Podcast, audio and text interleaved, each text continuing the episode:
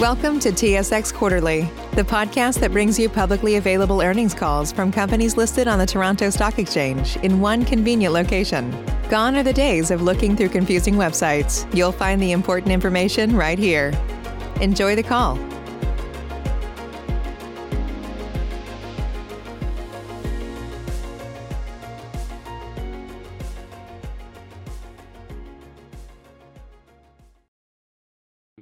Morning, and welcome to the Atlantic Power Corporation fourth quarter and year-end 2020 results and conference call. All participants will be in listen-only mode. Should you need assistance, please signal a conference specialist by pressing the star key followed by zero. After today's presentation, there will be an opportunity to ask questions. Please note, this event is being recorded. I would now like to turn the conference over to Ron Bilobrzeski, Director of Finance. Please go ahead. Welcome, and thank you for joining us this morning. Our results for the three months and year ended December 31st, 2020, were issued by press release yesterday afternoon and are available on our website, www.atlanticpower.com, and on EDGAR and SEDAR. Management's prepared remarks and the accompanying presentation for today's call and webcast can be found in the conference call section of our website. A replay of today's webcast will be available on our website following the call. Financial figures that we will be presenting are stated in US dollars and are approximate unless otherwise noted. Please be advised that this conference call and presentation will contain forward-looking statements. As discussed in the company's safe harbor statement on page two of today's presentation, these statements are not guarantees of future performance and involve certain risks and uncertainties that are more fully described in our various securities filings. Actual results may differ materially from such forward-looking statements. In addition, the financial results in the press release and the presentation include both GAAP and non-GAAP measures, including project-adjusted EBITDA.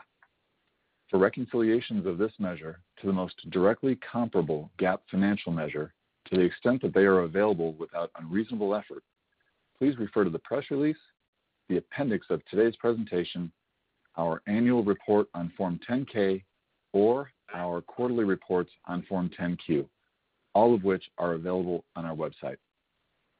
Now, I'll turn the call over to Jim Moore, President and CEO of Atlantic Power. Thank you, Ron. Welcome, everyone. Good morning, and thank you for joining us today. With me on the call this morning are Terry Ronan, our CFO, Joe Cofelice, our EVP Commercial Development, Nick Galati, our SVP Operations, and several other members of the Atlantic Power management team. The results for the fourth quarter and the full year 2020 are provided in the press release, the presentation, and the prepared remarks, which were posted on our website last evening. Please review those materials. I will cover the highlights of the past year and our financial results very briefly, and then devote most of my time this morning to discussing the agreement we announced last month for Atlantic Power to be acquired by I Squared Capital. Following my remarks, we will take questions. Um, our financial results for the fourth quarter and the year were near the top end of our guidance for project-adjusted EBITDA and exceeded our estimate of operating cash flow. We ended 2020 with $142 million of liquidity, including 14 million of discretionary cash. During the year, we used our strong operating cash flow to repay 76 million of consolidated debt as planned. Despite modestly lower projected uh, project-adjusted EBITDA, our consolidated leverage ratio improved to 3.6x from 3.8x a year ago. We expect to repay approximately 96 million of consolidated debt in 2021, which should drive further improvement in our leverage ratio. 2020 was also a strong year for capital allocation. We uh, invested $48 million in the repurchases of common and preferred shares at prices averaging $2.04 per common share and 15.17 Canadian dollars for preferred shares. Turning to operations, we had significantly improved safety record last year, and we've been managing through the pandemic well with no impact on operations or financial results. Uh, I just want to shout out to all our plant people. Thank you very much. Uh, we gave out T-shirts this year which said, uh, "We kept the lights on during the pandemic." And this was certainly a year where all of us who work behind a desk owe a great debt of gratitude to people who are out out there in the field, uh, keeping the lights and the water on and and running the country. So we appreciate them. Uh, we completed the uh, reconstruction of our Cadillac plant, and it's been running very well since returning to service last August. Williams Lake also has been running well, and fuel availability has improved. The power markets remain challenging, but we were successful in placing our Oxnard plant under a capacity agreement for this year and are optimistic we'll have the ability to do so for the next two years. The Ontario government recently granted us another extension of our PPA at Calstock to December 2021, and we are currently in discussions about options for a new five-year contract there. The most significant development for the company happened shortly after the end of the year when we reached an agreement to be acquired by I Squared Capital. As I noted on our January 15th conference call announcing the transaction, the board and the management team of Atlantic Power are unanimously recommending that all our holders of publicly traded securities vote for this transaction. The background and details of the transaction and the rationale for the recommendation are covered in our definitive proxy statement, which was filed on Tuesday of this week. This morning, I'd like to share with you the highlights of a letter I wrote to investors, which was filed along with the proxy earlier this week. It is also available on our website, where we have the investor relations section and in the section on I squared uh, capital. Uh, that's where all the, uh, the documents relating to this are filed. In the letter, I addressed several key questions. So let me go over those now. Why sell now? We are often asked why shares have gone nowhere the past several years, despite the actions we've taken to dramatically lower our debt levels and interest costs, fix our debt maturity profile, reduce corporate overheads, sell assets at attractive prices, make opportunistic investments, and significantly reduce our share count. We think there's at least two reasons for this result. First, while we've been taking these actions that have improved our financial position, forward curves of power prices have continued to fall. In turn, expectations for future levels of project adjusted EBITDA and the prospects for recontracting plants as PPAs expire have also declined. Our project adjusted EBITDA in 2017 was 289 million. In 2020, it was 189 million. That's a decline of 100 million dollars in just three years. If you haven't taken a look at the forecast beginning on page 59 of the proxy statement, please do so. So that's page 59 of the proxy statement. You'll see uh, our financial forecast. You will see that we expect further significant declines in project adjusted EBITDA beginning in 2022 and continuing for the rest of the decade. Importantly, these forecasts assume a recovery in power prices a recovery in the forward power curves. Certainly, they're not based on the highest levels over the last five or six years, but they show some degree of recovery. So it's not a current power curve. It's not a, a uh, bottom of the cycle power curve. It's based on assuming a recovery in power prices. If that doesn't happen, we expect that our project adjusted EBITDA will be lower than this forecast. Second, we're a microcap stock in an unloved sector with declining project adjusted EBITDA. Public markets haven't been enthusiastic about this profile, and we don't think it's likely that's going to change in four or five years when the uh, EBITDA base is even lower. Why sell at these prices? Well, at one price, a security is a buy, and at another price, it should be a sell if you're you're basing your decisions on price to value. We bought 12.5 million common shares at $2 under our substantial issuer bid last May. I think we had 28 million shares actually tendered to us, uh, people willing to sell at, low prices last May. Uh, at 303, we're a seller. We asked ourselves, can we get to a higher price on our own? If so, when might that happen? What's the probability? What are the risks? What's the upside? What are the downside risks? To get a price that starts with a three, you have to assume, in our analysis, a recovery in forward power curves. That might happen. The financial forecasts I mentioned earlier assume that we do get some degree of recovery. But at a price of $3.03, we believe shareholders are capturing much of that potential today. We don't think it makes sense to ask shareholders to wait for a potential recovery in hopes that they can get back to a price of $3 or maybe slightly better in four or five years when the alternative is taking $3.03 today. Okay, so shouldn't new green policies have a positive impact on Atlantic Power? I think you have to be very careful here, and there's some broad misconceptions on this. Public policies pushing green energy and electrification have not succeeded in pushing demand up as much as other policies, including federal tax subsidies, state renewable portfolio standards, and corporate commitments to green energy have pushed up supply. These policies have incentivized the addition of supply to power grids that we don't believe need more intermittent generation, but they're going to get it, need it or not. Gas plants and other sources of dependable generation, such as coal and nuclear, are being marginalized. This environment has made it more difficult to recontract our gas plants as their PPAs expire. Well, what about the hydro plants? As we've noted before, the hydro plants have long physical and economic lives and are likely to continue operating post PPA. We have four hydro plants, and together they contributed 24% of our project adjusted EBITDA last year. However, they generated this project adjusted EBITDA under PPAs that were signed in the pre-fracking era when power prices and gas prices were significantly higher. When the Curtis Palmer PPA expires in 2026, we expect it will be recontracted, but at a substantially lower project adjusted EBITDA. Okay, so why is this a good uh, deal structure uh, for all of our security holders?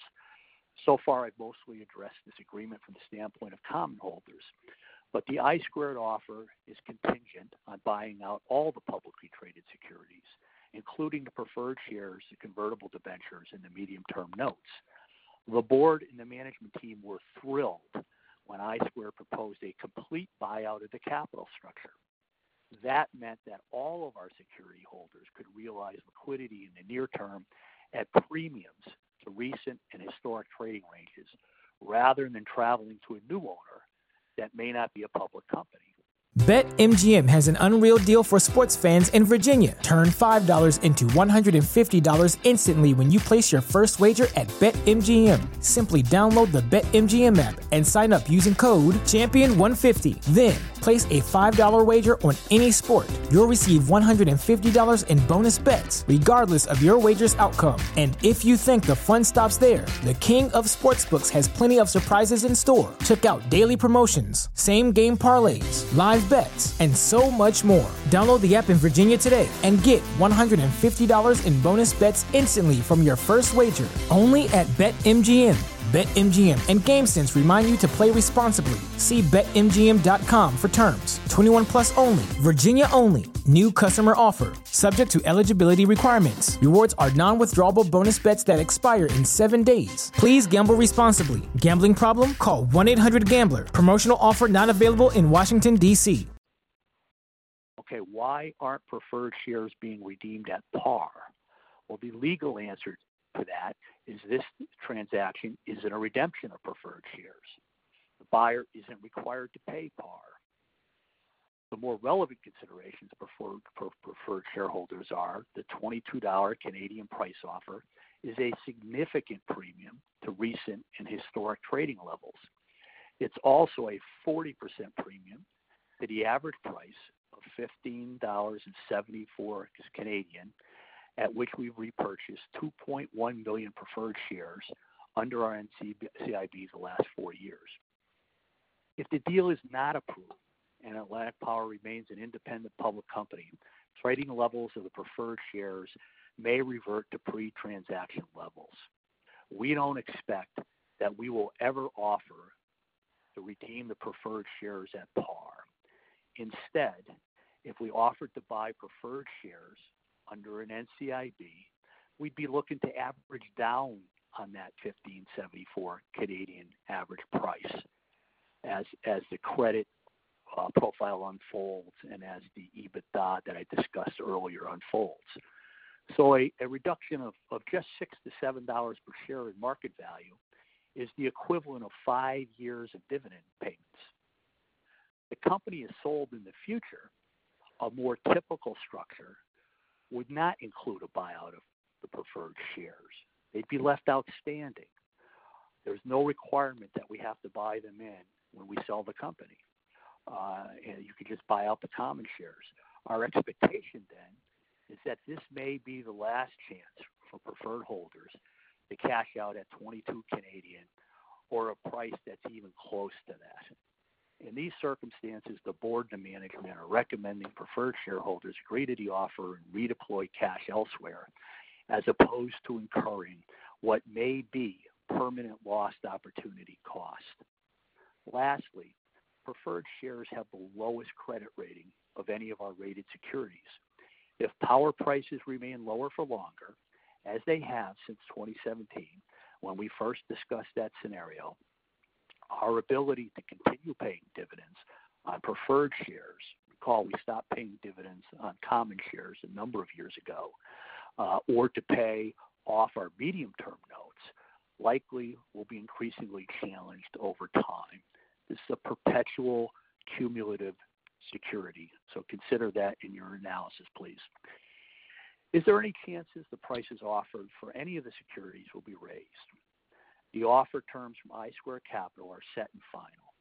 If you read the section of the proxy that discusses the background of the transaction, you'll see that we negotiated a long time, and we negotiated this deal down to the pennies. Since announcing the agreement on January 15th, we have not been approached by any potential competing bidders. Each of the four securities classes must receive the approval of at least 66 and two thirds of the shares or bonds voting, or the transaction fails. To paraphrase Ben Franklin, we'll hang together or we'll hang separately on this transaction. In closing, over the past six years, we focused on fixing and then as best we could, growing the business. During this time, I've said on numerous calls, we're always open to selling the company at a fair price. We've been patient and dogged in getting the best price for the business we could obtain. The agreement with I Squared Capital represents the best opportunity we've had to get fair value, and we believe that voting in favor of the transaction is the right risk-adjusted decision for all of our securities holders. I and the rest of the management team and board, who together own more than 4% of the common shares, will be voting for the transaction. Operator, we're ready to begin the Q&A session. Thank you. We will now begin the question-and-answer session. To ask a question, you may press star then one on your touch-tone phone. If you're using a speakerphone, please pick up your handset before pressing the keys. To withdraw your question, please press star then two. At this time, we'll pause momentarily to assemble our roster. Again, if you have a question, please press star then one.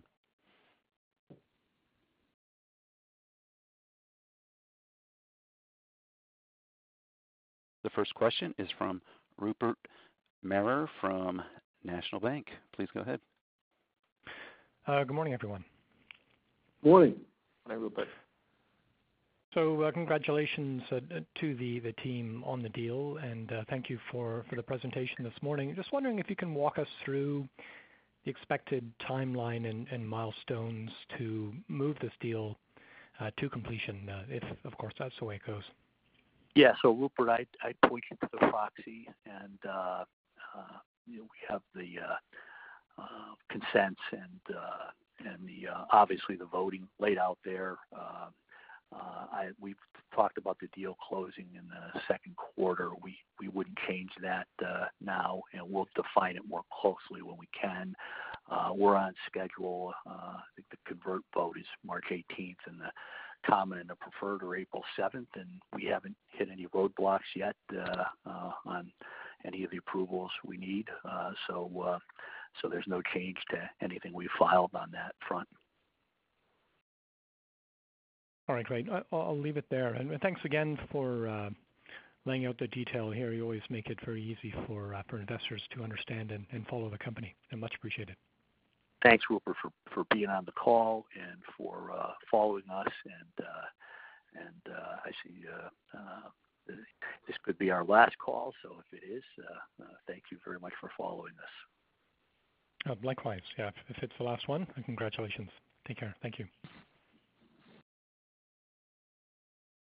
There are no more questions in the queue. This concludes our question and answer session. I would like to turn the conference back over to Jim Moore for any closing remarks. Okay. So it's been a long slog the last six years. Power prices and supply-demand fundamentals uh, have been poor, and unfortunately, the outlook is is still challenging with with more and more wind and solar coming on the grid. Uh, that's gonna create price challenges for us and for other uh, holders of more dependable generation. So we're happy to have this opportunity for all our securities holders to de-risk at prices to premiums to what the trading ranges have been and to redeploy their capital elsewhere. Uh, that's how we're gonna vote our own uh, security interests. And uh, we encourage everybody, please do the math, look at loss opportunity costs, and then vote. And uh, hopefully the transaction will close in the second quarter, and this will be our last call. So thank you all for your interest in being Uh, our uh, securities holders. If the transaction doesn't close, then uh, we'll talk to you next quarter. Same bat time, same channel. Thank you very much. The conference has now concluded. Thank you for attending today's presentation. You may now disconnect.